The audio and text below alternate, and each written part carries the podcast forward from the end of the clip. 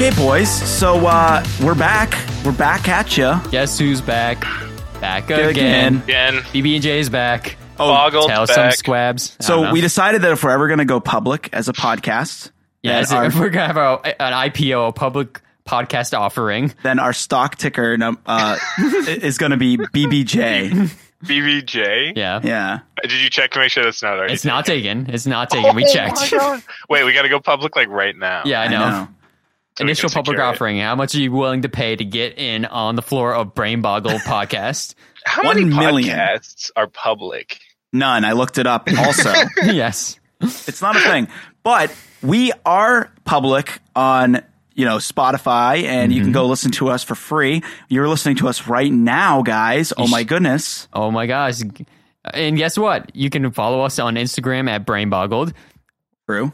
or On Twitter at BrainBoggledPod. or you could go support us on patreon.com backslash or forward slash depending on if you're nasty uh brain boggle podcast That matters, Brad. You can't. the one that Try you, 'em. the one that you always use for urls use that one whatever you call that one Slash. i All would right. say backslash but it doesn't matter you know which one it is Nothing really matters. The the, the Except plugs giving are us over. a buck to get uh, bonus content on the Patreon. Oh yes, sure. go check out our Patreon. Heck yeah. Those are our plugs. Now we can get into the introductions.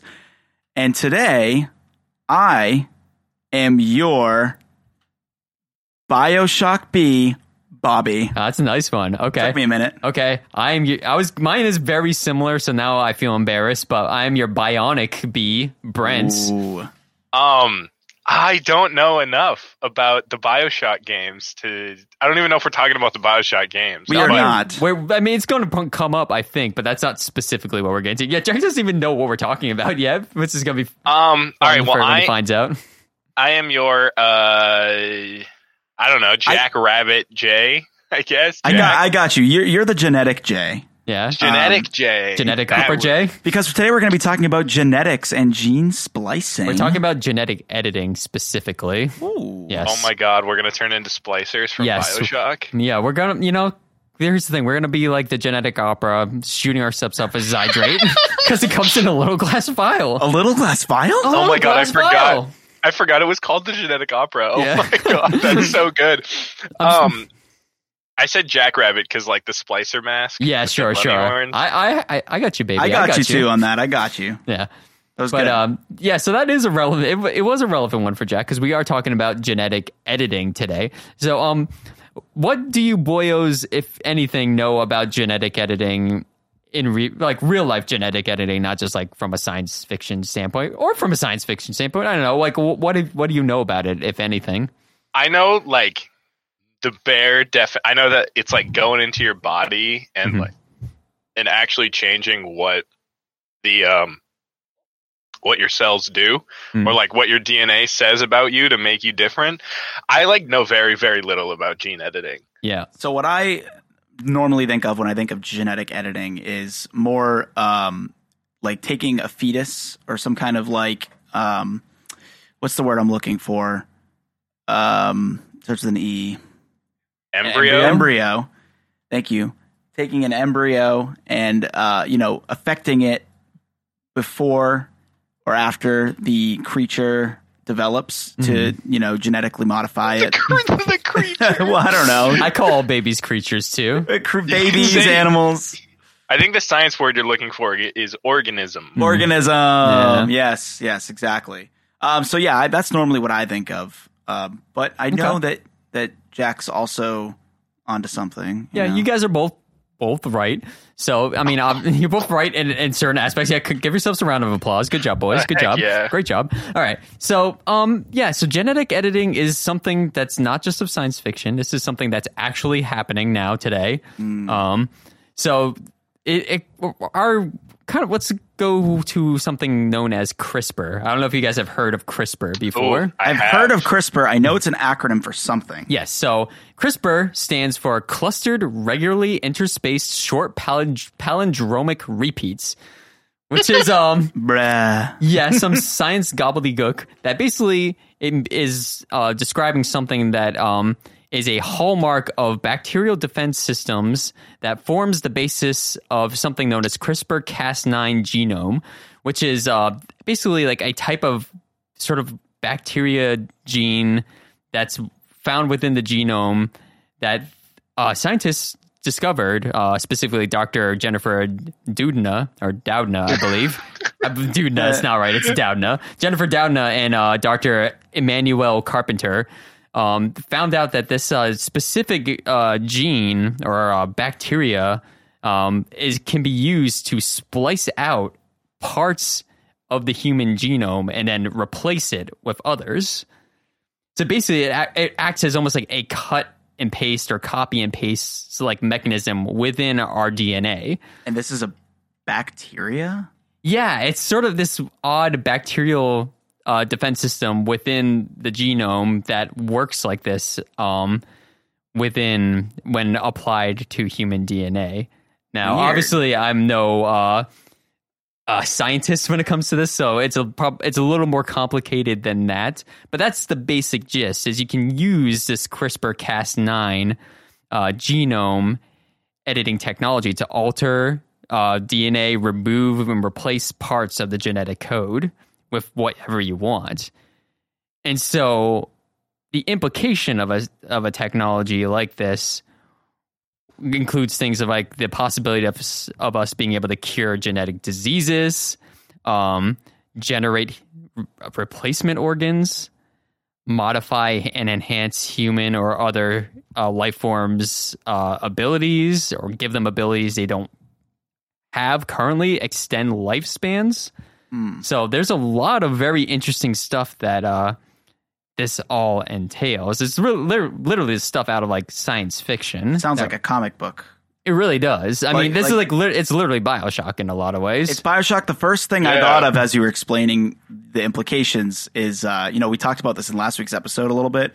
Um, the lizard from Spider Man, Mm-hmm. he genetically modifies himself to have you know lizard qualities, so that if Mm-hmm. he because he like lost his arm, yes. and so his arm grows back, he can live longer. He's more uh, immune to certain diseases. Mm-hmm. So that's the first thing I thought of. um, Yeah. was like animal splicing. you Yeah, know? so it's really interesting with this CRISPR thing because it basically scientists f- have found it basically works across the board with like all living organisms. Wow. So they can use this. Like regardless of the kingdom or like yeah, so it works animals? plants and animals, Oh, regardless mushrooms. of Oh species. Oh yeah, Mushrooms. mushrooms. The other one. Um, you know, I- I don't know if it works on mushrooms, but I would have to assume so. There, I did not hear anything. Oh, I probably shouldn't assume. You know, Well, do they have the you know what they say about of? assuming. oh, Brent. I As just lost my headphones go headphones. flying back off his head. does um? I'll wait for Brent to get his. I'm good. Does um? Do mushrooms and other fungi have the same sort of like genetic structure, like DNA structure as us? Because then I guess it would work the same. I don't know. It depends I- on if I'm- you're a fun guy or not. wow, the I'm dad sorry. jokes abound today. Oh, today. God. Roll it out. but um yeah i mean basically pretty much all living uh living life forms there all life forms on earth basically share the same basic building blocks of dna Right. it's just the way that the information is processed through the genome that decides what we are Because everything has the same strand of DNA, right? Like the same type. the genome of is basically broken down into like a c g and t as like the letters that they use to code it and Yep. everything Do you And- know what all the letters mean? oh jesus no you. Adenine, guanine, thymine, and um, cyanine says that nope i i don't got it yeah, yeah, adenine, adenine, guanine, thymine, and what was the other letter? C. C. Ah, It's it's not si- signing or sign. I don't know. I don't know. Yeah, I don't know. I remember- I'm surprised. I'm surprised I knew three of them. Yeah, no, great job. I remember honestly. like learning about this in like biology in like Mhm. junior year of high school, but it's all completely just I think slipped my mind. adenine always pairs with thymine. A and T always pairs, and then the C and whatever the other one is, the C and G's. I could be wrong on that one. Maybe it's A and G. I think it's A and G. Just uh, I I did a lot of my research for this based on this uh, docu series on Netflix. If you're interested in this subject, you should definitely check out. It's called Unnatural Selection. Ooh. And um, they actually had like, they actually had a little uh, segment in it where there was this guy where basically they were like trying to collect uh, DNA from different people who they considered extraordinary. Um, so they they were talking to this guy who like had like a like encyclopedic memory.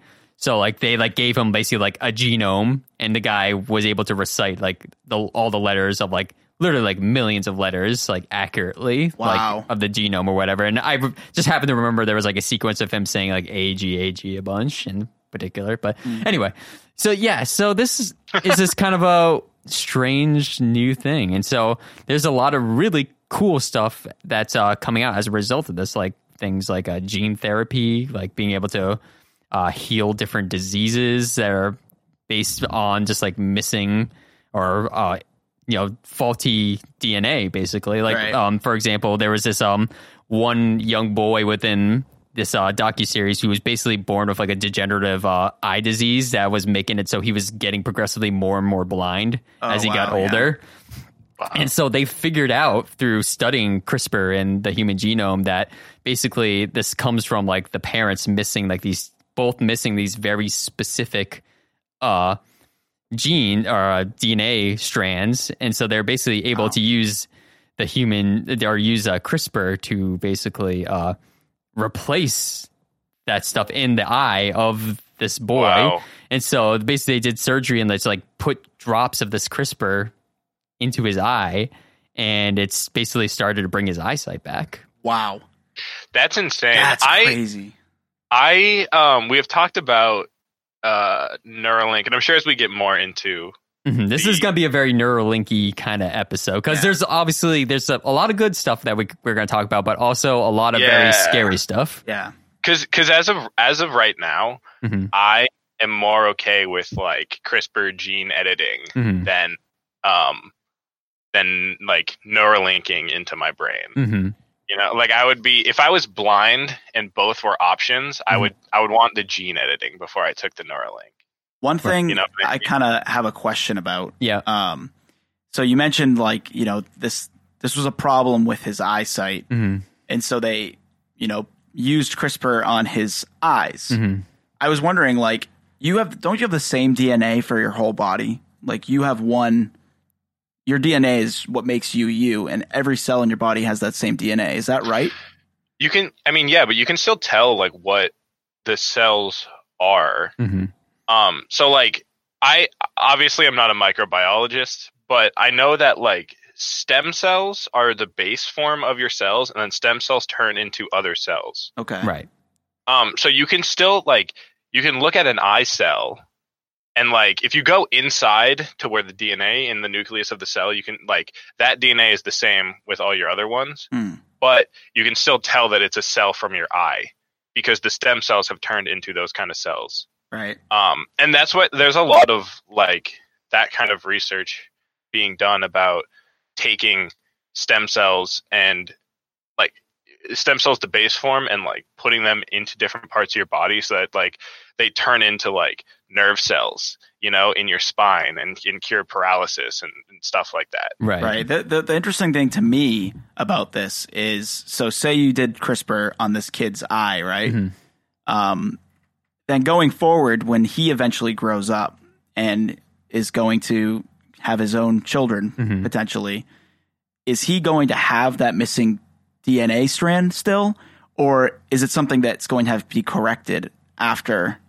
That's You know actually a very interesting question. So it depends on like how the treatment is done because there's basically you can alter parts of the DNA that are just like isolated to that one specific person, Hmm. and it won't. I I don't remember if the words uh, germinate or something like that. I I, I might be getting the uh, the terminology wrong there, um, but there's a basically a specific term for if you affect like this specific type of cell, it basically affects this the cells that affect reproduction, and it basically does create that replaces the trait in your DNA so that you can. Wow. Uh, so basically, you do pass on. You no longer pass on whatever that thing is you replace, It. or if you add something, then that becomes a thing that you are able to pass on Okay. going forward. Wow, that's really interesting because Yeah. that's changing. Like, that's just completely changing. Um, you know, your future, the, the line of your family going Right. down. Uh, you know, future generations and stuff. Because you could have this thing that's hereditary hmm for and has been hereditary in your family for a long time, and Right. that could you could potentially fix that problem. and just like, eliminate it altogether. That's crazy. Yeah, Wow. I'm sure we're gonna get into more of that. hmm Um, for sure. but dang, that's that's insane. I didn't know they were so far. I, I didn't know they were this far ahead. Yeah, I mean, this is something they have been studying for a while. Um, it's very, it's very interesting the ways in which this is sort of splintered. The community surrounding this stuff is very splintered. There are people who feel like this needs to be very um, regulated and monitored and closely, you know, watched to make sure everything is done as responsibly as possible. But then there's also this other sort of subsect of people who feel like that it's the way it's being done right now is like very elitist and like is like basically only like these like very like highly funded rich sort of like um pharmaceutical companies are the ones sort of like funding these sort of CRISPR studies. And there's a whole group of people who feel like that genetic editing should be something that all people have access to, Yeah. have the ability to experiment with and stuff. And so what- let's just kind of jump into this aspect of it. There's these group of people kind of who are self-described biohackers Ooh. who uh, believe that Oh yeah, I've heard this term. who uh, basically believe that like uh, you know this like CRISPR genetic editing technology should be access accessible by anybody because the the actual like CRISPR like making this sort of like CRISPR you know um, DNA or whatever that Oh, you would use Yep. is like not that expensive. Right. And it's yet just it's- actually implementing it. It, into it's your body. been, but it, it's been largely the studies and stuff around have been largely controlled by like pharmaceutical companies. Like it's it's all been like funded by you know, like basically like um your tax dollars. A lot of this research has been just like you know publicly funded stuff, but it's also being then utilized by big pharmaceutical companies and stuff. And so oh. Conspi- Yeah. Conspiracy alert. yeah, Um, pharmaceutical companies are funding CRISPR to make humans genetically weaker and therefore more reliant on their pills and medicine, Hmm. and therefore Ooh. give uh, give them more money. You heard it here first, Yeah. folks. This is the origin of that. It's probably it's for sure not. I'm for sure not. um, yeah. I mean, I, that. But that's crazy though. I mean, you're not super off, but you, I mean, it's not exactly right. But there's, we'll get into some interesting stuff with all that a little bit later. But first, let's talk about some of these biohacker guys.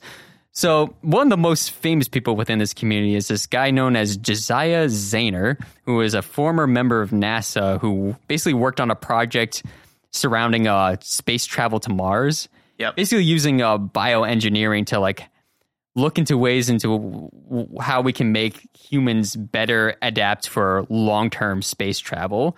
Basically, with the idea being that you know, at some point we're gonna have to leave the Earth, and at some point we're gonna have to like be ready for missions that do not have a return. Basically, people who are leaving the Earth and never going to come back. One way trips. Exactly. So he like kind of worked with NASA as one of these people kind of studying this stuff and with CRISPR. And um eventually he I guess he like left that NASA to sort of like do this sort of CRISPR studying stuff on his own because he I don't know, felt like that all people should have access to this uh, technology and be able to experiment on themselves to basically kind of like take their own genetic health into their own hands and not be um sort of like Reliant on like the government. yeah, but it, it's or- basically be like reliant on these big pharmaceutical companies to decide how people do stuff, or the government to decide whether or not they're allowed to do it or not. Because Yeah. certain aspects of genetic editing right now are not legal within the U.S. right. and um, are legal in other countries and stuff. So, for example, things like designer babies. I don't know if that's a term you've heard before. You know, people basically like picking Oh, what yeah. gene traits they feel like their children should have. Um, right now, technically, that stuff is not legal within the U.S. Right. Um, I mean, it reminds me a little bit of um, dog breeding. mhm. A little bit. Obviously, that's kind of like, you know, breeding has always kind of been the term that Mhm.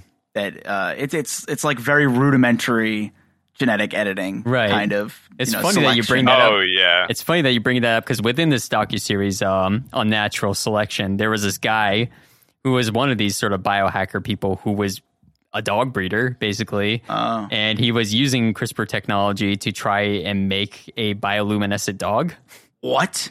Oh well, they've made bioluminescent like, like, rats mice. and stuff. Yeah. Eh, yeah. Wow.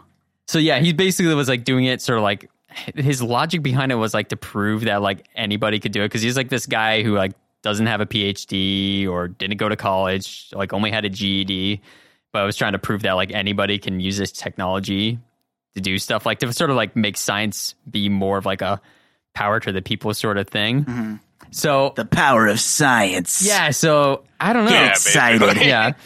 It's very interesting. How do you guys feel about all of that? I kind of want Uh, to get your thoughts it's this definitely idea. Mm-hmm. scary to me. Um, you know, coming from someone who's played games like Bioshock Mm-hmm. and and uh, watched Batman Beyond, and and there's so many different forms of media where there's you know these people who edit their genes to become superhuman almost, Mhm. and I don't know. It, it it does scare me a little bit. Um, it just like any kind of drug, you have to imagine that this kind of genetic editing could lead to possible addictions in in a way Hmm. where if you had the ability to fix a problem, you might start to see more problems rather than accepting some of them. Um, so say you you you're like, oh well, you know, my genes don't allow me to um, jump high enough, so I'm insecure about that. I'm going to genetically modify myself to jump higher. Obviously, this is kind of more advanced, Right. um, but it seems like it's in the realm of possibility. Yeah, I mean the thing is like they have used CRISPR stuff uh, to like make animals that are like significantly more muscular than they would Yeah. normally would be like dogs or something where you see like a before sort of like a before and after where there's like kind of like a normal looking dog and then like the after pictures is this like Yeah. jacked out dog that looks like he's like ready to like be in like Mr. Universe or some shit. or, or uh, beefalo, Yeah. which is like a cow and buffalo breed Mm-hmm. uh, hybrid, where like it's just like a super beefy cow. Um, you know, stuff like that. Good It's, pun, Bobby. Where does the uh, where does the where's the line? Did I really say super beefy cow? Yeah, you did. I got That's a- distracted by my own words because I, I was I was saying bye to Zach Super D. beefy cow. That's amazing. I was I was distracted by something else going on, so I like wasn't paying attention to what I was saying. Yeah. a Um, beefalo. Have you ever played um Don't Starve, Bobby? I haven't. Oh, there's um there's a uh, there's a creature in the game called a beefalo, um, and they uh they look like a like a like a cow mixed with a well a bull, I guess technically mixed with a uh, a buffalo. Um, Nice. but they're really um. Nice. It's just funny that that I didn't know that they exist. Like, is that like a real thing? Yeah, look it up. It's uh I was looking at some like weird hybrids and uh there's like a Leo Leon, which is like a leopard and a lion, and it's uh it's Oh. just like a spotted um lion. It's very That is, uh, A spotted lion. That sounds wicked cool. yeah, look it up. It's I, kind of um, strange. I don't know if uh if people would get like addicted to this as a, like a a drug though. Cuz the other thing is is like even if they did how um what how like harmful, you know, is this to the human body? well, I guess that, you know, so go ahead. if oh, if like if people were starting doing this willy-nilly, you know, like what like what's the issue at that point?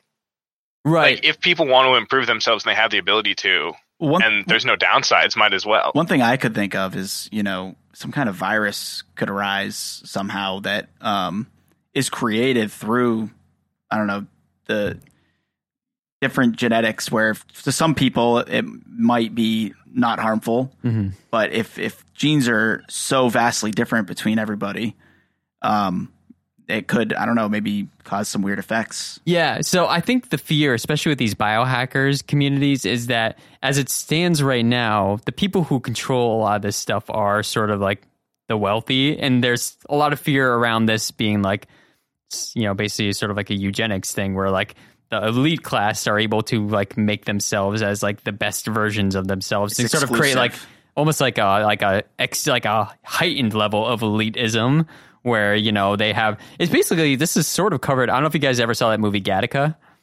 Um, It had uh, Ethan Hawke and uh, Jude Law and um, who else was in that? I don't know.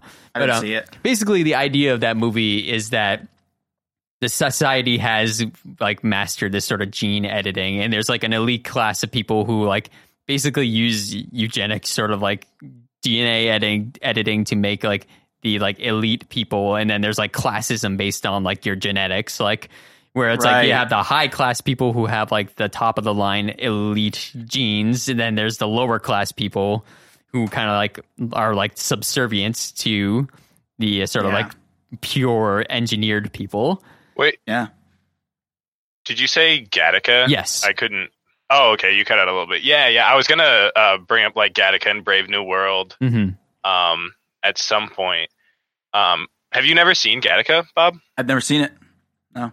Oh, there's it's really cool. There's this one um there's this one scene that I think is so funny where um they're out like they're like he the, the main character is like out on the town or whatever um and there's like uh a, like a station where you can like bring genetic material and have it it tested and see like a printout of their genes Hmm. Um and you see like this girl you you you overhear a girl talking to this guy. She's she's um swabbing her lips.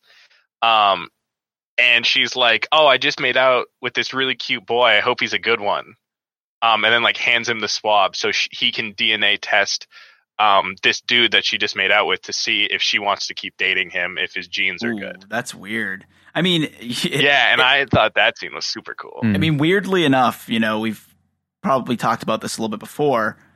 You know, when we're selecting as humans like a partner, we're we're you know subliminally paying attention to like their genetics. Mhm. You know, if someone is tall and muscular, like that that means that they're healthy. You know, and that they can, um, you know, maybe have a longer lifespan, and therefore your children might also be strong and healthy, hmm allowing for your your reproduction, uh, your reproductive genetics to continue longer. And so, I mean, dude i've always it's kind of taking it to the next level. yeah i um i've always like because you know how there's like the the whole tr- phrase of like traditionally attractive and like all bodies are beautiful and there's been like a huge movement recently um to be like less put less emphasis on what society thinks is beautiful Yeah. you know Mhm. um but i've always thought about like well unless there was um, um, like obviously there is the very much possibility that it it that the the standard of beauty was a result of like different um like let's say makeup companies or clothing companies or whatever trying to sell stuff like that's obviously a huge possibility but so if we're if we're excluding that just for the argument's sake um you know like things that are traditionally attractive and the reason why you know like humans would be attracted to one person and not the other you know it's like well there has to be an evolutionary reason as to why we find you know as to why i find that girl you know quote unquote hotter than that other girl Yeah. you know like there has to be something inside my brain that is like the the, the physical features that this girl has shows that she is more like more genetically adequate to be my mate than this girl Right. I mean, You know, even and if I've you always wondered, something like- as simple as like I, blush, I feel like i you know, it's like if rosy cheeks are a sign of like a healthy face, Yeah, because the- there's blood in your cheeks. The and so- interesting thing though is like you find culturally that like the same body types or standards that maybe like we have like in like Western society don't hold true in like all cultures. good point. So like so there is definitely something to be said about you know different cultural norms or I don't know. It, it's a, this is a really interesting and tricky question to really give like a solid answer to because it does vary so Oh, yeah, much that is a good throughout the world Yeah. you know, like in some cultures where like things like Yeah. there's food scarcity or like, you know, whatever, usually like someone who is maybe in, maybe in our culture would be viewed as like more overweight or whatever Mhm. would be viewed as more appealing or attractive in that culture because Right. it's a sign of like you know Wealth or, or something. yeah you know Yeah. and- but that you see stuff like that that not necessarily that specific example but different versions of this like throughout the war like our world so like there's no real consistent through line like through all cultures you know so I mean, it does scare me though because That would be a uh, that'd be a, Go ahead, Jack. Sorry, I think there's a little bit of lag. oh oh Go ahead. yeah they the my the internet is not as good today as it was the other day but um that would be one of those when i think we talked about it in the stanford prison experiment episode experiment that you could do um without the risk of like morals or Mhm. whatever um to see like have have us like somehow you know in in magic science land where you can do whatever you want um have a society where there there is no like is no uh set standard for beauty right? Where there's no where everyone wears the same clothes and there's no you know makeup. There's like not it's all just like it's like the way you look is the way you look and, and and you can't change that at all. I would like to see like what the standard for beauty is in like a society like that or or like what who's attracted to what hmm you know, just to see like how much of an influence um, culture and industry and that sort of stuff has on the on us today. Because as much as like we figure out how much, um, you know, it's like oh well, you know, like you know, you see baboons, it's like oh they're attracted to big butts because of you know whatever reason. Um, I wonder how much of that is affected Yeah. because of the uh the like industries and culture and stuff. I think that would be really cool. That would be interesting see. to, know. Yeah. Yeah, and so I guess my question to you guys at this point is like, what do you think of like just like this idea? Is this something you worry about? Is that you know if you know these like larger, more powerful people control gene editing right now? Is this something you worry about? Like the possibility of like some sort of scenario like this playing out, Like um, um where like like sort of like- yeah, sort of a Gattaca scenario. Not maybe specifically that, but like some version of that where there's like sort of like genetics or superiority or what, well, however you want to call it, you know. Um I for sure. I don't- Mm-hmm. I I I'm worried about it in the short term. Mm-hmm. I, I'm worried about it for 25 years, but for you know 50 to 100 years, I'm not. Yeah. Um, because I don't know. I feel like every sort of um scientific advancement goes through that like stage because like I, at the end of the day, it's it's it's impossible to ignore the fact that new recent scientific advancements are super expensive. Like you can look at like computers when computers first came out you know like only nasa had computers um and then like they slowly got more and more available uh, to the consumer and now i'm sitting in a room with like three computers in it Yeah. um so i think like just by the nature of what advancements are you know like even stuff like like flying in a plane. Like flying in a plane used to be you know only for the like the rich the way to travel and then it came down to and became more consumerized. Um and i think that will happen to gene editing too if like if humanity is like deems gene editing something that we want to move forward with because i still think it's up in the air whether or not gene editing gets like outlawed in its entirety in certain countries Yeah. um because i think it is that controversial but let's say there's no pushback um i think it will come in like stay in the upper crust for however long until something happens that makes it you know like until the government starts subsidizing you know gene editing or whatever you know what i mean I would worry about it in in the sense. Um, it, it might sound a little silly, but Mhm. you guys, I'm sure, have seen the movie Planet of the Apes. Uh, Mhm. I've seen, I've the seen new the, series I've seen the original one and the Mark Wahlberg one, Uh, or is it Matt Damon? uh, James Franco. James James Franco? Yeah. James No, no, no, no, no. I'm talking about like the one from like oh the 90s. god, that one. Yeah, it was Yeah. Mark Wahlberg. Yeah, Yeah. that Oh one. I'm jeez. talking- Wait, there was a there was a Mark Wahlberg plan. Yeah. Yes, it was it's real not bad. Good. It's not good. Okay, then I've seen the I've seen the original movies and I've seen the newest ones, but I haven't seen the James. I haven't the seen the newest ones. Mark Wahlberg. So going to the the newest ones are pretty good. I pretty heard good. It, it it kind of plays out this scenario of it kind of the worst case scenario for me of genetic editing. Um, so they they edit the genes of these um, chimpanzees Mm-hmm. to try and make them smarter, and one of them, uh, you know, passes this this test and is a very smart, genetically modified chimpanzee, and then has a child, and that child ends up being like super smart.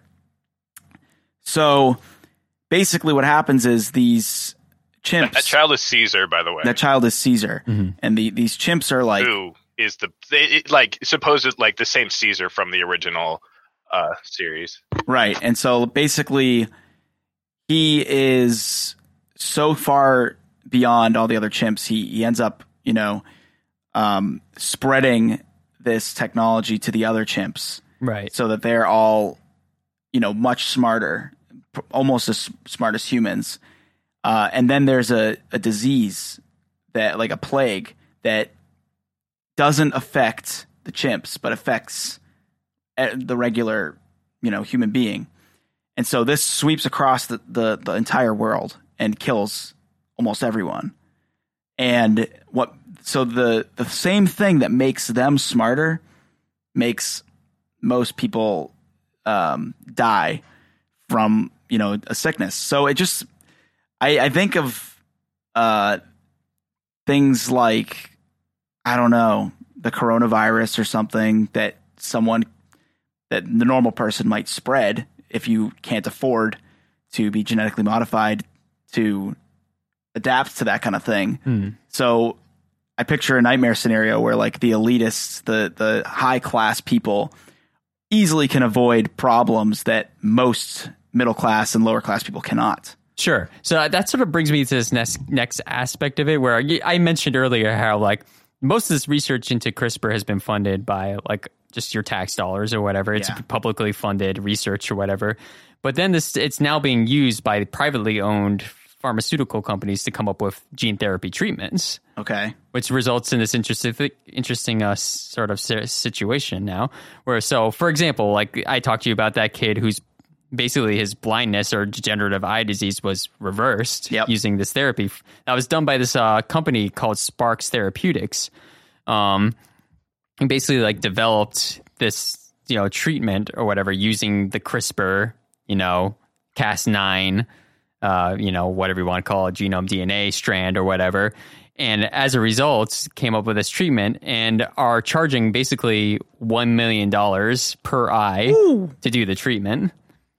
Wow. Dang. And then another company developed um, a sort of similar type treatment for people with um, MA1 or just MA in general, which is a spinal muscular atrophy, which is basically like a degenerative disease where um, basically your muscles don't really work, but you can still feel everything, but your muscles just like don't grow properly and they just degenerate over time, basically making you just incapable of like doing anything on your own. It's a r- it's a really sad story within uh, unnatural selection following this uh this guy who basically has this problem. He has a MA one and finds out about this treatment that can be used to help basically sort of like maybe not necessarily cure the disease, but re give like ability like strength into the muscles and stuff so that they could, you know, say be able to, you know, stand on their own with like some assistance or whatever through like a walker or something, or be able to, you know, even like hold up their own body in like a wheelchair. Like, cause I,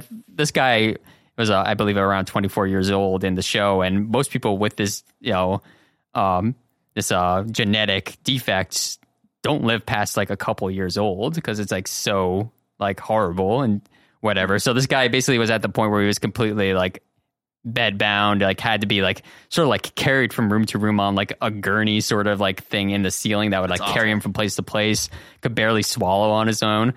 And so now there's this treatment that could potentially like help him like regain some of this ability, but they're charging seven hundred and fifty thousand dollars a shot.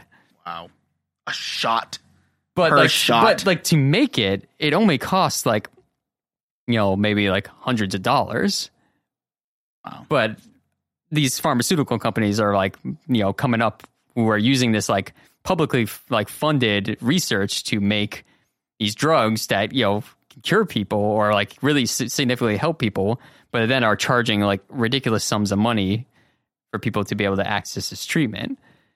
And so this is to me like one of the the potential, you know, risks to this, you know, is just like people who like are only like well off can access it. But it also kind of like brings me back to just this general idea of that just like I felt like I felt like every time I like heard about this in the docu series, I, my first thought in my mind was like, well, if we didn't have a broken healthcare system, then mm. maybe these people could actually afford this treatment and like you know have have it be you know a single payer system where like we're subsidizing you know these sort of treatments for people, and then these pharmaceutical companies couldn't charge exorbitant fees for you know these sort of treatments because yeah, go- Yeah, that's.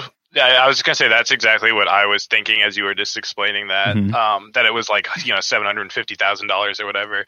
Um, that um, yeah, I don't, I, I, I don't think that that is an issue specifically with gene editing. I think, I think it's the the issue with the healthcare right. um in general. I think it's interesting though that we're that our governments are willing to subsidize things that cause diseases, Mhm. like foods and, and stuff that you shouldn't be eating that are known to cause diseases and Mhm. cause problems.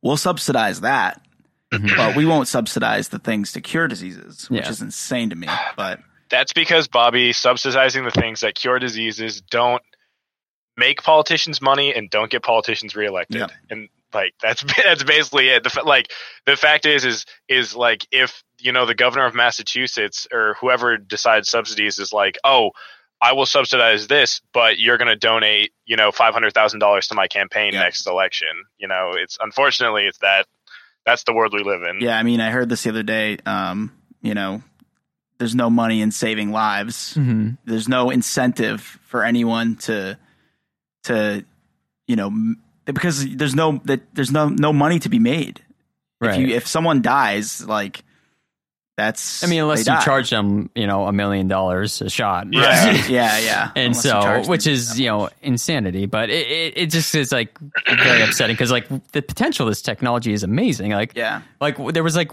one particular study where they took these they showed within this series where they took two um, mice both born they're like twins. They're born at the same time. One was treated with this crispr stuff. Um i, I keep saying crispr stuff because they, they were t- uh, treating very specific genes or whatever. Yeah. and they were basically able it was amazing to see. They these two mice there was one mouse who wasn't treated who looked very old and decrepit and like had like a curved spine and like its fur was shaggy. Like it looked old and then its you know brother mouse looked like a baby mouse what because it, the, basically the through the gene therapy treatment that they were doing to this other mouse, they were able to basically like severely reduce the aging process in it. Oh, I was g- I was going to bring this up. I saw um, a Veritasium video where they were reversing um, not only slowing aging in mice, but actually reversing it Yeah. too. wow um, benjamin button situation on our hands boys Yeah. Mm. I think I think the the the the um, aging reversal, um, unless it's for a sp- unless unless you're curing a specific like disorder that ages the body fast, um, it's like different from actually editing your own DNA. Um, from what I remember, I don't know. I, this was super late at night when I saw this video, so so just bumped my mic really hard. Um, it was super late at night when I saw this video, so I was like super like tired and barely understanding anything. But basically, from what I remember, um, and feel free to email us at brainboggledpodcast at gmail.com if I'm wrong. Um, but your like cells have a sort of um, like cellular clock that determines how old you are, and scientists have figured a way to like slow down how fast the clock ticks around, and, and even um, reverse the clock, and like that is apparently what determines how old you are. Um, so like if you can go in and you know like essentially with a drill, you know, turn back the speedometer on your body, you can reverse um, how old you are Wow. essentially. and then it you know the, there's so many different uses of that obviously that's insane to imagine like you know, you know, a world where if you had enough money, you could just like extend your life by like 40 years. Yeah. Dude, right now, if you had enough money, you could live forever. I believe. I think if you had an infinite amount of money, you could live forever right now. Hmm. But it, like, I think be, if you if you started right now, the amount of genetic editing and the amount, and, and it also depends on how open you are. But the amount of Right. like advances we've made in medicine, especially with the genetic editing and the age reversing, if like one of us, you know, who Mhm. started right now, because in 30 years, our natural lifespan isn't going to be over. You know, hopefully, if everything goes well, fingers crossed. You know, Yeah.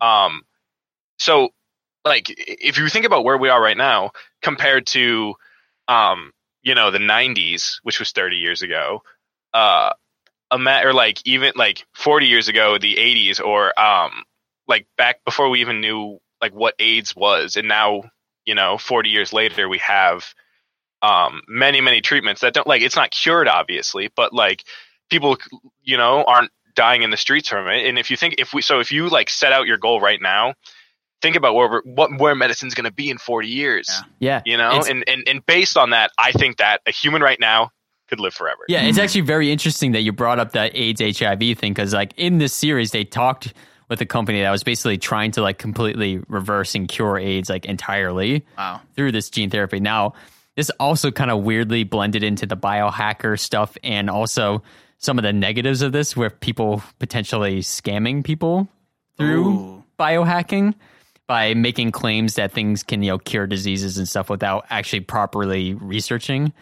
So this That's guy, scary. this guy Aaron Traywick of of a company known as Ascendance Bio or Biopharmaceutical was basically or Biomedical, sorry, um, was basically pushing this idea that if they use the like N6 uh, gene, that they could uh, basically create a like, cure for HIV. So they basically convinced this guy, I believe his name was um, Tristan Roberts or Robert. I, I don't remember exactly. His first, first name was Tristan, but they basically convinced this guy who was um, HIV positive to do this treatment on himself. And yeah, so it was very interesting. They basically like because it wasn't like FDA approved, they basically had to like give him the treatment and like tell him that like you're doing this under your own accord as like a self experiment. We're not making you do this, blah blah blah. And then they like live streamed him like injecting himself with this, you know, N6 uh DNA or whatever. And um it didn't work. Yeah. And so the guy tried to convince this Tristan guy to um, do a like 250 times higher dosage of the same Oh. therapy. Yeah, and so the guy, the Tris, this Tristan guy, almost did it, but was convinced um, by um, that uh, what's his name, uh, Josiah Zayner, and then there was that other guy who was trying to do like the gene splicing for dogs to make them bioluminescent. Like this whole like biohacker community is like weirdly like tightly knit or whatever. Yeah. But basically, like the two of those guys had basically convinced him to not do it because they felt like this this guy, like the the guy from uh the the Ascendance Bio Medical was like pre-selling like the cure to people doing like basically like pre-orders for it for people who wanted to get in and do the treatment to themselves or whatever. Right. And that's not. that Yeah, so legit. I mean that's obviously like this so, some of like the worst case scenario stuff you can imagine is like somebody Yeah. just out there just like basically preying on people is sort of like you know um just like desire to be able to help themselves Well, and you know, if there's know, this this this uh, thing that's available to anyone Mhm. to sell, then you're gonna run into a lot of trust issues. You know, right like just ads claiming things like like uh, you know, I mean, we've seen it in our own society. Um, you know, hair hair loss companies that that claim that you you can just regrow your hair, and it's Yeah. like things that just don't work. Mhm. Um, this is something a little bit more, uh, I think, scary because you're manipulating your DNA. At the Mhm. end of the day, like that, you got to really be careful what you're putting into your body. right and like also like if you don't fully understand like the way the technology works and i don't know how much we uh, that even the scientists fully grasp entirely what this technology is capable of right? so Wow. yeah it's it's very uh, scary stuff so let's talk into some the potential uses of this technology. I want to talk about something called gene drive. Gene drive. I don't know if this is something either you guys have heard of hmm. before. No, I've this is I've never heard of it. Same. this. I've never heard. So you you had mentioned how like you could potentially like engineer traits that could be passed on. future Basically, generations. yeah, and basically stuff. you could like alter the DNA to a point so that the the the DNA that's a pa- passable through you know you know mating or whatever could pass on traits through um future generations and stuff. That's basically the idea behind gene drive. So gene drive is a genetic engineering technology that propagates a particular suit of genes throughout a population by altering the probability that a specific allele will be transmitted to offspring from the natural 50% probability. So basically you could engineer it uh, theoretically in a way where you could make it so that every single offspring from a particular species or whatever, whatever you give that gene would always pass on this particular type of gene no matter what. There would be no, you know, 50 50 probability of like, you know, maybe they get blue eyes, maybe they get brown eyes. It'd be, nope, we decide that this gene will always pass no matter what. Whoa. Wow. Okay, that's crazy. Like the different implications of that. hmm Like, like oh, I could always make sure that like forever my kids are all going to to be tall. Yeah. You know? So here, Yeah, let me talk. that is crazy. Yeah, I know, right? So here's here's some um, applications that are being proposed right now for this. Yep. So this guy, um, Kevin Esvelt from MIT, actually, Oh, um, interesting. is Near this, he's yeah, he's been sort of studying this CRISPR stuff for a long time and trying to solve some of our unsustainability issues throughout the world that sort of humans have created. And one of these particular is- instances is with New Zealand. Yep. Um, in New Zealand, they have a big rat problem there Okay. in that basically um, New Zealand was one of the last like places like sort of colonized on Earth. Like it was one of, like it's a very kind of remote. It's off to like the east of Australia, so it was one of the last places like sort of settled by like the Western world. And naturally, with a lot of Western coloni- colonizers, we brought rats with us Yep. on the boats, and rats are not native to New Zealand. So once they got to the island, they basically became an invasive species and killed off, and it made hundreds of thousands of different bird species extinct within you know generate a generation of them being there because there were a bunch of these sort of like land type birds you know bird non-flighted birds that you know were on the islands and stuff that did not evolve in a way to defend against these rodents that could just like swarm them and kill them. And so basically what's happening is now that a lot of these sort of land bird species are extinct from New Zealand, now they're starting to get smarter and like are like killing just regular birds too. And it's sort of ruining the ecosystem of New Zealand. So, one of the proposed ways to deal with this problem is to basically make a gene that would make it so that each uh, generation of rats would um, basically not be, be almost like sterilize them in a way where like they will like pass on this gene that sort of like makes the next generation sterile. so that they can They cannot keep their genes. reproducing and basically wipe out all rats from the islands in New Zealand. Wow, that's scary though because you could that also makes turns this into like a weapon if you think about it. Yeah. Like, you know, this could be a weapon for um you could pi pinpoint specific types of people and you know, like have this code for like, oh, I don't like people who are tall Mhm. you know, just like using a example, you could make it so that anyone who has tall genes Mhm. would, you know, be sterilized and Mhm. not pass on those genes. I mean, that's a little Wouldn't bit of a far fetched. Yeah, I was gonna say it, it. It would take a few steps to get there, wouldn't it? Though, because you would have to like. It, it would take like a while It because took a, a couple generations, I believe. I mean, I, I'll, I'll send this to you, Jack, for the Patreon because there. I, I, I didn't make a slideshow for this week or anything, but I did see this very kind of like interesting flow chart that sort of sort of illustrates how this sort of gene drive would work for s- spreading this p- Yeah. whatever gene trait that you wanted to go through like a population, like how it would spread. Um, it's funny that you brought it up about it being used as a weapon because uh, this study in particular from uh, Kevin Esvelt from MIT is funded by DARPA, which is uh, the United States sort of like weapons and military Yeah. study I program. mean, it's a bioweapon. It's it's a long term one, but th- th- this could guy, used Well, it'd also be like hard to do that because wouldn't you, don't you have to genetically modify like the person directly? yes, So yeah, you so- would have to. Wouldn't you have to like tie you? So you, like if we're doing like the tall people Mhm. thing, you would have to tie the gene that makes. You you would find a tall person, Mhm. right? And then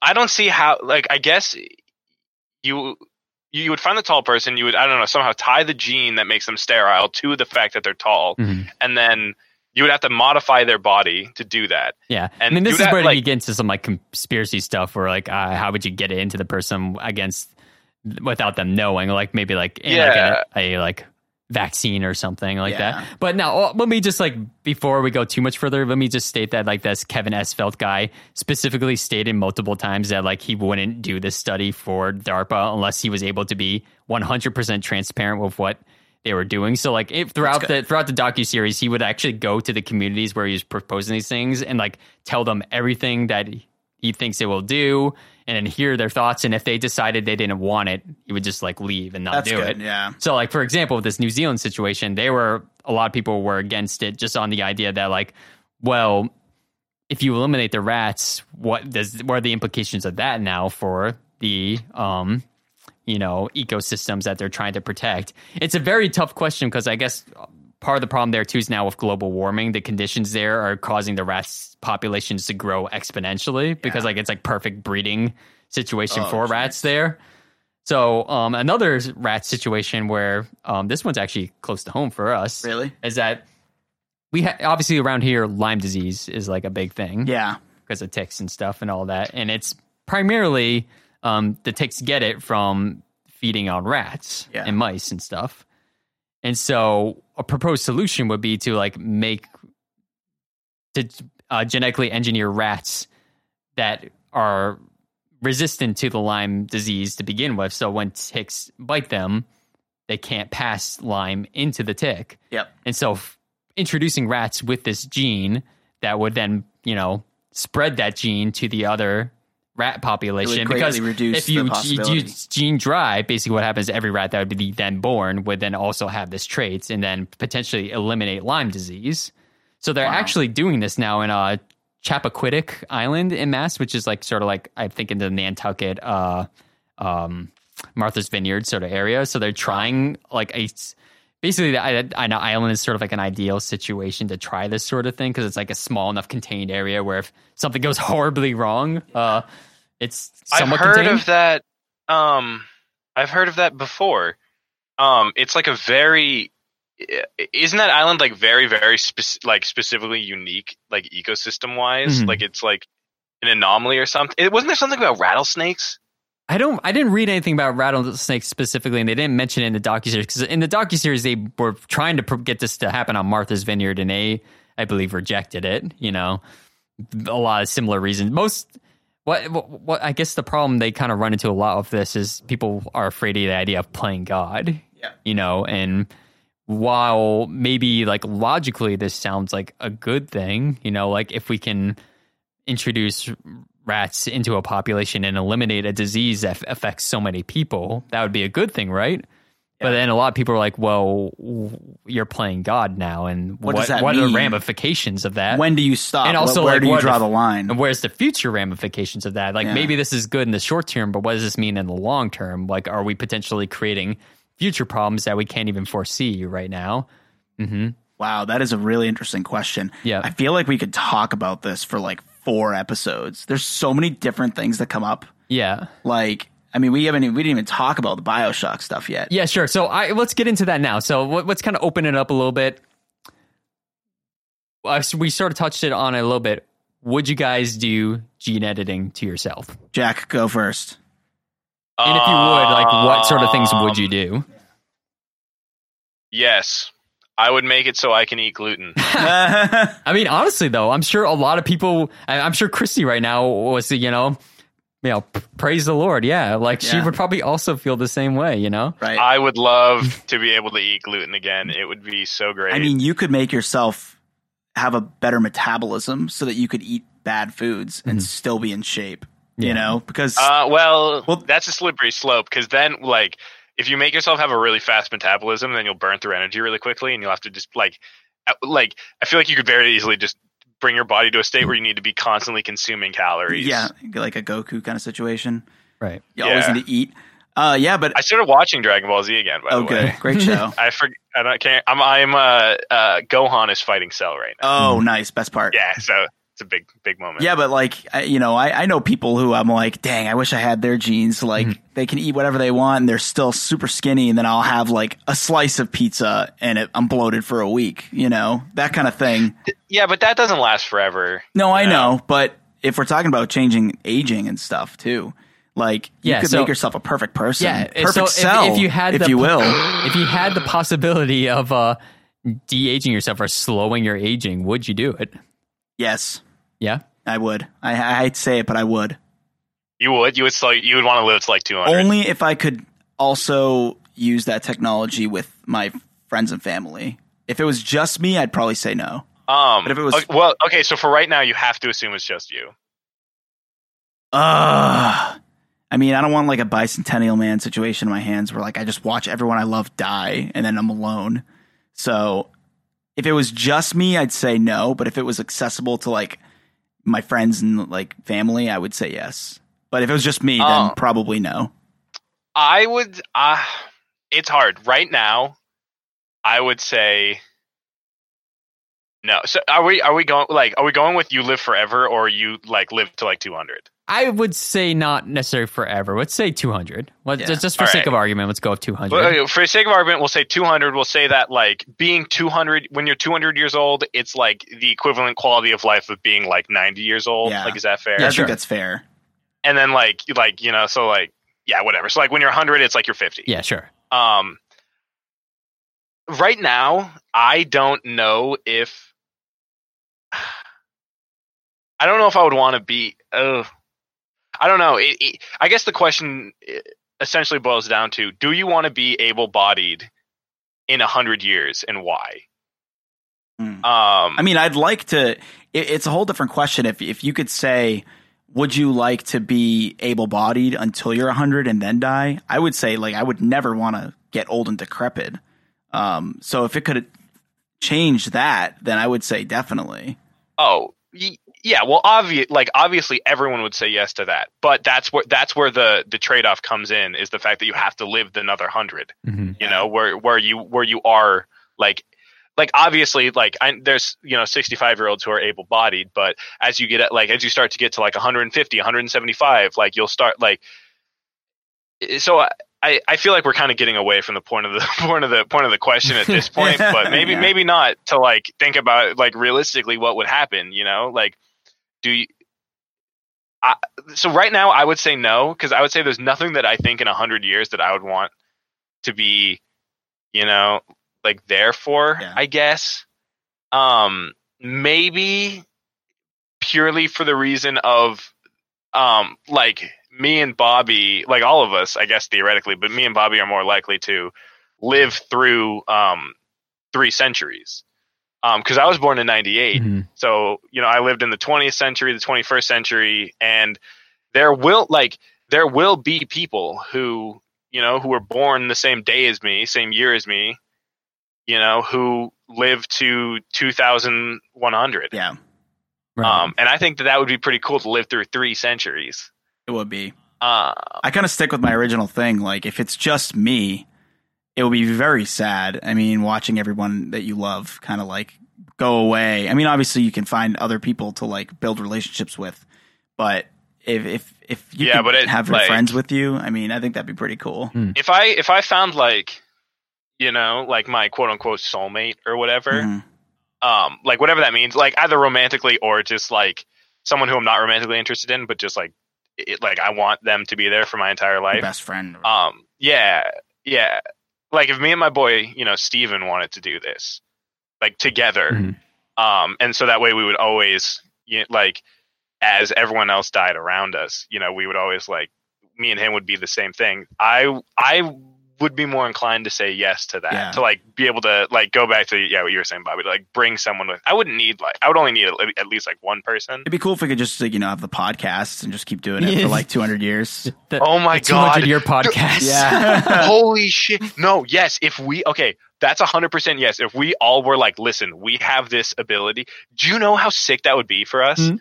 Where we To like look back a in- hundred years and be like, remember when we fil- when we recorded In- that episode a Yeah. hundred years I ago? know. In two, yeah, like it's it's a hundred years, and we're like still like sane and stuff, and not like you know. Well, we have know, a lot of we're not- experience to to go behind our podcasts. Mhm. We might run out of ideas, but yeah, I know. This is just Well, no, the revisit. podcast would eventually transition to a history podcast, Right, yeah. then we would start talking about like, oh, I remember, you know, where we were when kind of situation. Yeah, and- I, I, you know, like uh, Brent being already 200 years yeah, I know, right? You know, this like, question, what's this reason why I haven't been answering because I'm already a Highlander were who's there. lived forever. now now going to like sort of the different a different side of the coin like you know Yeah. talking about we talked about bioshock a little bit Mm-hmm. uh, hinted at it if you don't know what it is basically it's a video game one of the best video games ever made in my opinion um, where this Sing it, whole brother. society of people that live in an underwater city they are introduced to um, there's there's no rules there's no moral like compass down there they can scientists have free reign so they can do whatever Yeah. they want Yeah, there's no censorship. There's no yeah, so basically, like the, control. with the with the lack of control, the, the scientists in this community create you know genetic splicing and these uh, what are called plasmids, and it's basically this um, injection that people can take of this uh, sea slug called at that they've uh, they've taken like the genetics from the sea slug, and it's called uh, Adam, and it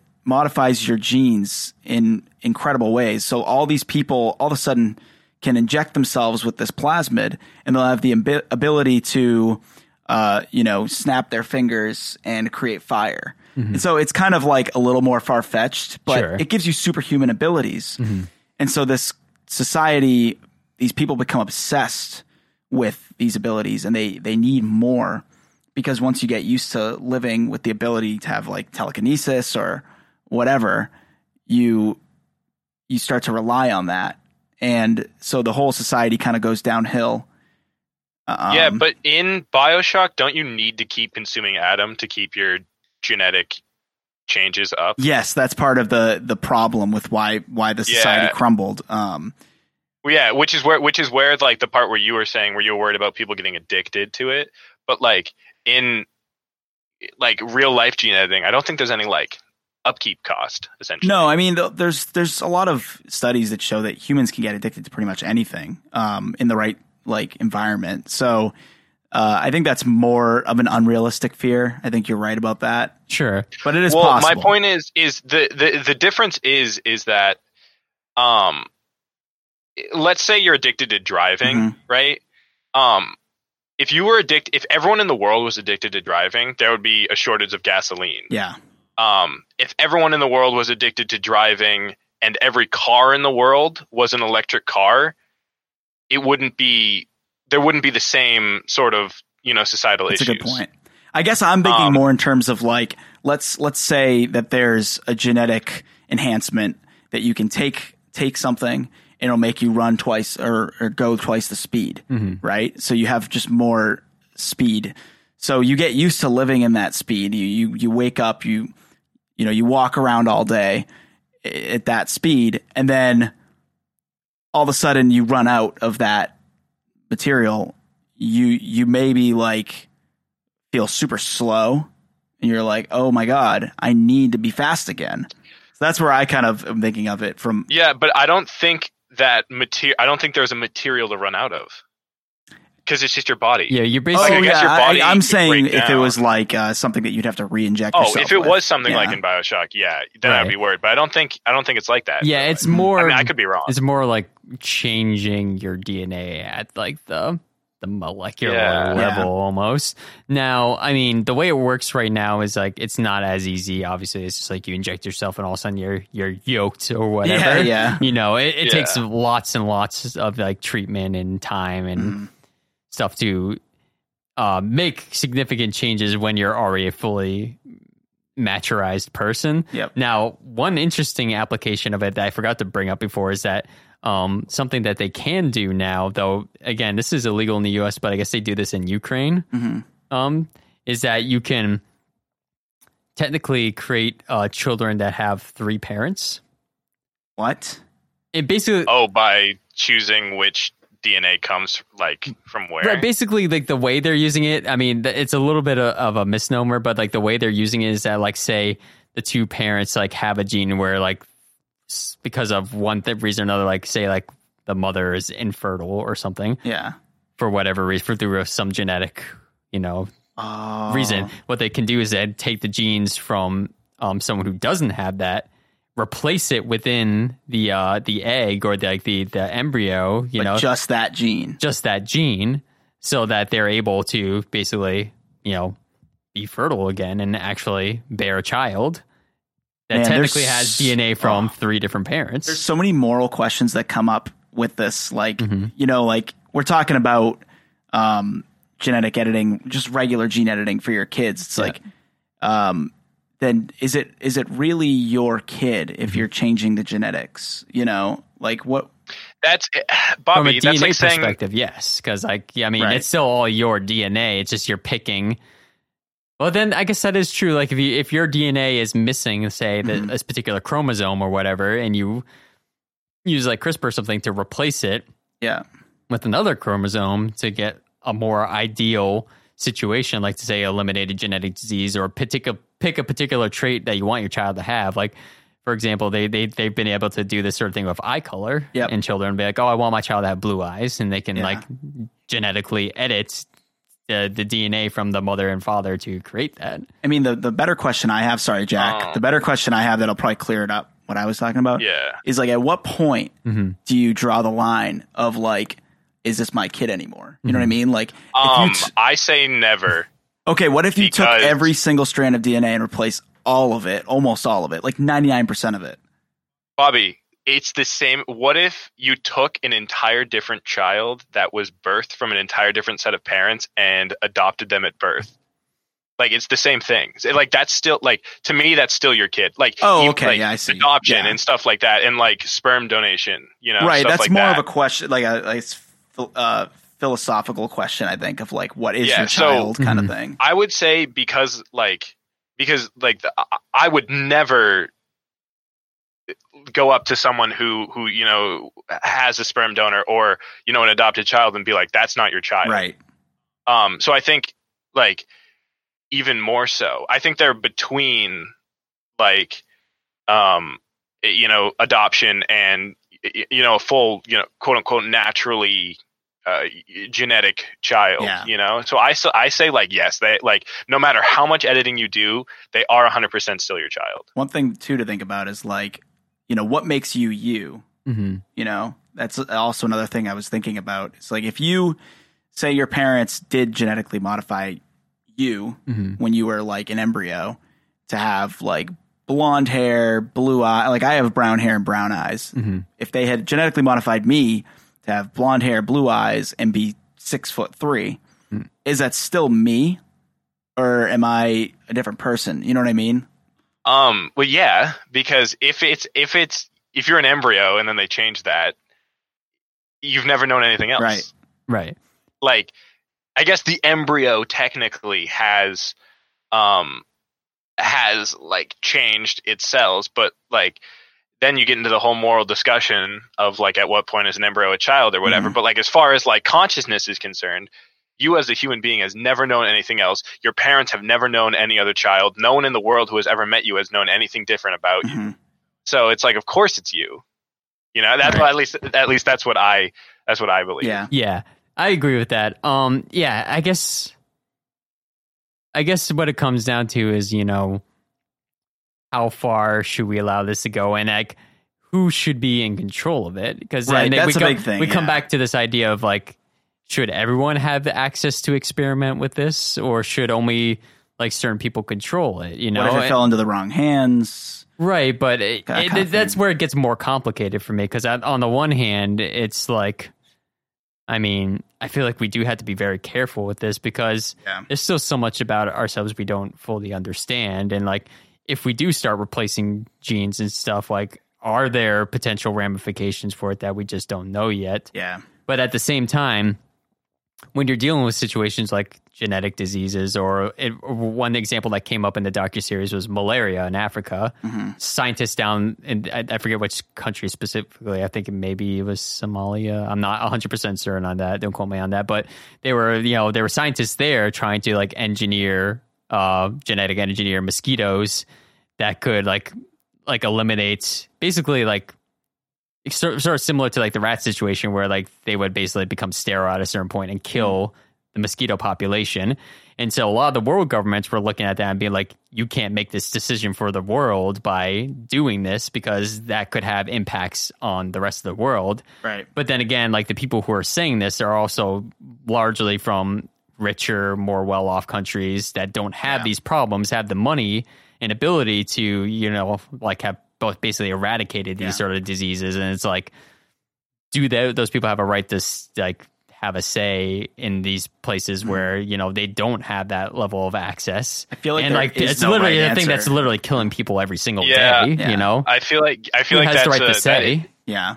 that is a that is a uh, a very um a very gray area because it's like because on one hand it's like yeah these people are suffering um and it's like uh, but on the other hand you know like it, it's so hard to say like because these people have it worse in life um doesn't mean like everyone at the end of the day lives on the same planet Mm. you know what i mean so it's like regardless of how well off you are every or how terrible your life is every single person should be able to have like a say in what happens to the world that they live in you know what i mean? I mean mean, it is dangerous playing God because, um, you know, like let's say, like weird scenario, like butterfly effect kind of situation. Mm-hmm. You kill the mosquitoes, then what eats the mosquitoes? Mhm. Like pretend bats or something. It's like if the bats die, then what eats the bats? And it could circle back to us. You never know. Um, yeah, it is. It's a very like Jack said. There's a lot of gray Yeah, I mean, this particular situation is very complex because Yeah. you got to also consider like why these places are as impoverished as they are, and it's largely because of well, white European influence and Yeah. uh, meddling in these areas, um, taking their natural resources and stuff, and then leaving them for destitution. Right. And now we're like, well, we're in charge now, so we have the moral high ground to say what you can or can't do. it's like finding out what the right problem, what the right problems Yeah. are. Like, what's the right question to be asking? Right. You know? I feel like the right, like specifically malaria, you know, um, instead of, you know, getting rid of mosquitoes, um, a way to like modify the mosquitoes so that they don't, that they can't pass on malaria, Sure. you know, or can't contract Right. malaria. You know, that way you, you don't, you're not disrupting ecosystems, but you're solving an issue. And like, obviously that is like specific to that one Right. Hmm. problem you know like there won't be that easy of an answer like i feel like that's pretty i, I feel like a lot of people Yeah. could agree that that would be like the correct right or more, more modifying the humans to not to be immune to malaria and then that comes thing. back to this whole Yeah. idea of like access like Right. who has the ability to do this Yeah. because you know obviously a lot of people who live in that area of the world are poor they don't and have seven hundred thousand dollars to they just don't have throw seven at Yeah. k to spend on you know the, the treatments for that Let's sort be of Yeah, honest, people most people don't. yeah most yeah the vast majority of us are not within that small percentile bracket who could afford such a thing I Exactly. couldn't. I couldn't spend seven hundred fifty thousand dollars on anything right Yeah. now, let alone something that would save I mean, my it's life. sad. It ha- it Right. happens. I mean, it happens. We we see people every day who are on in our class that can't afford treatment that they need. Yeah, it's and crazy. you start seeing GoFundMe's. That, that that thing that pisses me off when people Yeah. are like you'll be able to see like a news story that's like, oh, look at how great this GoFundMe is. These kids raised all this money to like help their little classmate who's like has cancer and can't afford treatment. Yeah. It's like, isn't that such a feel good story? I'm like, no, that's No. like a what the fuck is wrong All with I us see right now that we can't afford treatment, Yeah. little kid. like it's that's Well, that's like when people say that America is the America is the only country in the world where people go like go bankrupt and and and and lose their entire lives because they can't afford medical bills. yeah, it's insane. Well, that's Like- a whole other episode. Yeah, we could probably do an Oh, episode on the. American Oh. healthcare system in its own Yeah. right. But Yeah. I mean, it does sort of feed back into this thing of, you know, if the potential for this technology is as great as it could be, shouldn't everyone have access to it in a way? Mm-hmm. But then it's also like, should the people who are experimenting with it, should there be like some more higher level oversight of the experimentation with it? Yeah. Because with the, the biohacker thing, it's like anybody could just do that. And that's what we saw with that sort of um that company ascendance uh, biomedical sort of just like throwing out treatments out there for someone that hasn't been tested in any way and just getting convincing someone to basically be a guinea pig for the treatment. And i don't know. That's that gets like very tricky Yeah. and gray. Like is that should we allow that? But also like a lot of science was done by like people who were maybe not like accept like darwin for example like a lot of his studies and stuff were not necessarily like accepted or like you know wasn't necessarily done within the mainstream he kind of Yeah. like went off on his own to do this sort of stuff and now we because of that work we have the theory of evolution Mhm. that's widely accepted so Right. it, it, it, uh, Yeah, it's crazy. such an it, is a definitely huge- go it is watch huge- uh, yeah, yeah. uh, unnatural selection because it is super interesting it Mm. really makes you think a lot though by the end of it i still don't know how i feel about If all anything, of it you know this this conversation has made me think of more conversations. Yeah. like like a couple, a few things that we haven't that we didn't even talk about that Mm. would be super interesting episodes, Mm-hmm. like animal splicing, just just animal hybrids in general, and. Or people human animal hybrid human animal hybrids like furries. Yeah. you know we like furries. there's there's people out there who are trying to become furries, like actual like human animal hybrid which is insane. not just like like trying to like buy like a sick ass like fox suit First, Yeah, no, it's like, oh well, I could just actually have a tail. Yeah. uh, and then there's people, you know, then there's cloning, which Mm-hmm. is uh, it's in the same realm of discussion, but it's it's a whole other, you know, what makes you you. It's like there's a whole other um, topic that in that regard, and then like the healthcare system and, and stuff. Like just these, there's so many topics that come out of this discussion. yeah Uh, and we didn't, we barely even talked about the morality of like creating a life form and like Yeah. the animal testing and stuff. And so there's so many different things. But man, we're already an hour and a half here. yeah this has been a, a meaty meaty discussion Oh Um, yeah, but this is I, I like this. yeah one. too. uh, this sort of stuff is just like super interesting and thought-provoking so I mean, we got five episode ideas out of this one. So update the spreadsheet Yeah. Bobby. updating the spreadsheet. Wow. Woo. Well, All right. uh, we never really did a shout out to this, but um, so we talked a little bit about Zach and Aaron, uh, our buddy Zach. Oh, yeah, D, yeah, yeah. Who has been on the show. He has a YouTube channel. You should go check them out. Just search Zach, Zach, and and Aaron. Aaron. So Uh, and the little and symbol. A A A R O. Yes. Yeah, and uh, it's pretty funny. They do some like improvising um, with blocks that they create, and guess what, Mm-hmm. people, the listeners of this pod, we have a new brain boggled dice block with all your favorite episode uh, episode topics on the block. Yeah, it's pretty dope. We're, All your favorite. We asked all Yeah, of them, well. and we found out which one's your favorite. so I don't know if we're gonna post this like on the Patreon or something so people can check it out. Or Yeah, I mean, maybe we'll- maybe we'll on, put the it on the Instagram, Instagram or yeah, on the social media. So if you want, We'll ma- we'll make a if you guys send me whatever you end up making for like Instagram or whatever, I, we can post it to the Yeah, we'll Patreon post it well. a Might as- few different might, might as places, well. yeah. Yeah, it's pretty cool. We got the all-seeing eye. We got Bigfoot's footprints inside the block. Pretty cool. Mm-hmm.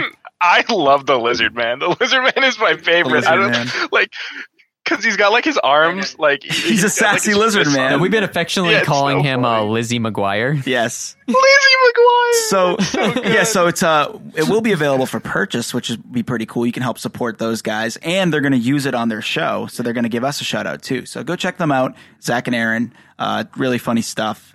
Good people, good friends, and uh, wow, I think that does it for this episode. Yeah, and I guess in case you, I guess, didn't hear the plugs in beginning, beginning real quick, you know, uh, Instagram at Brainboggled, at Twitter at BrainboggledPod, email is brainboggledpodcast at gmail.com, Patreon is patreon.com forward slash brainboggle podcast. Forward slash. Brainboggle podcast. So wow, go Brent, check all that killing stuff it out. on the plugs.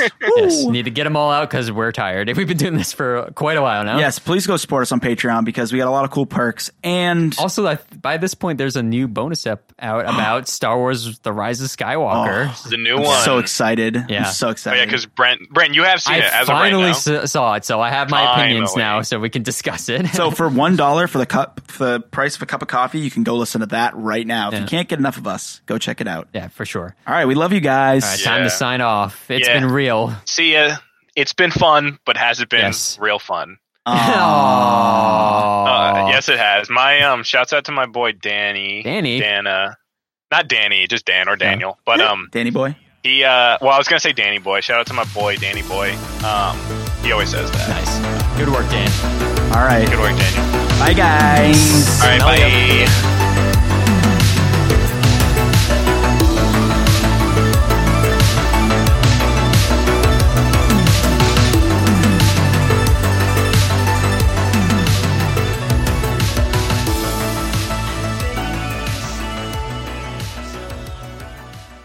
When you make decisions for your company, you look for the no brainers. And if you have a lot of mailing to do, stamps.com is the ultimate no brainer. Mail checks, invoices, documents, and everything you need to keep your business running. Get rates up to 89% off USPS and UPS. And with the mobile app, you can take care of mailing on the go. Make the same no brainer decisions as over 1 million other businesses with stamps.com. Sign up at stamps.com with code PROGRAM for a special offer. That's stamps.com code PROGRAM.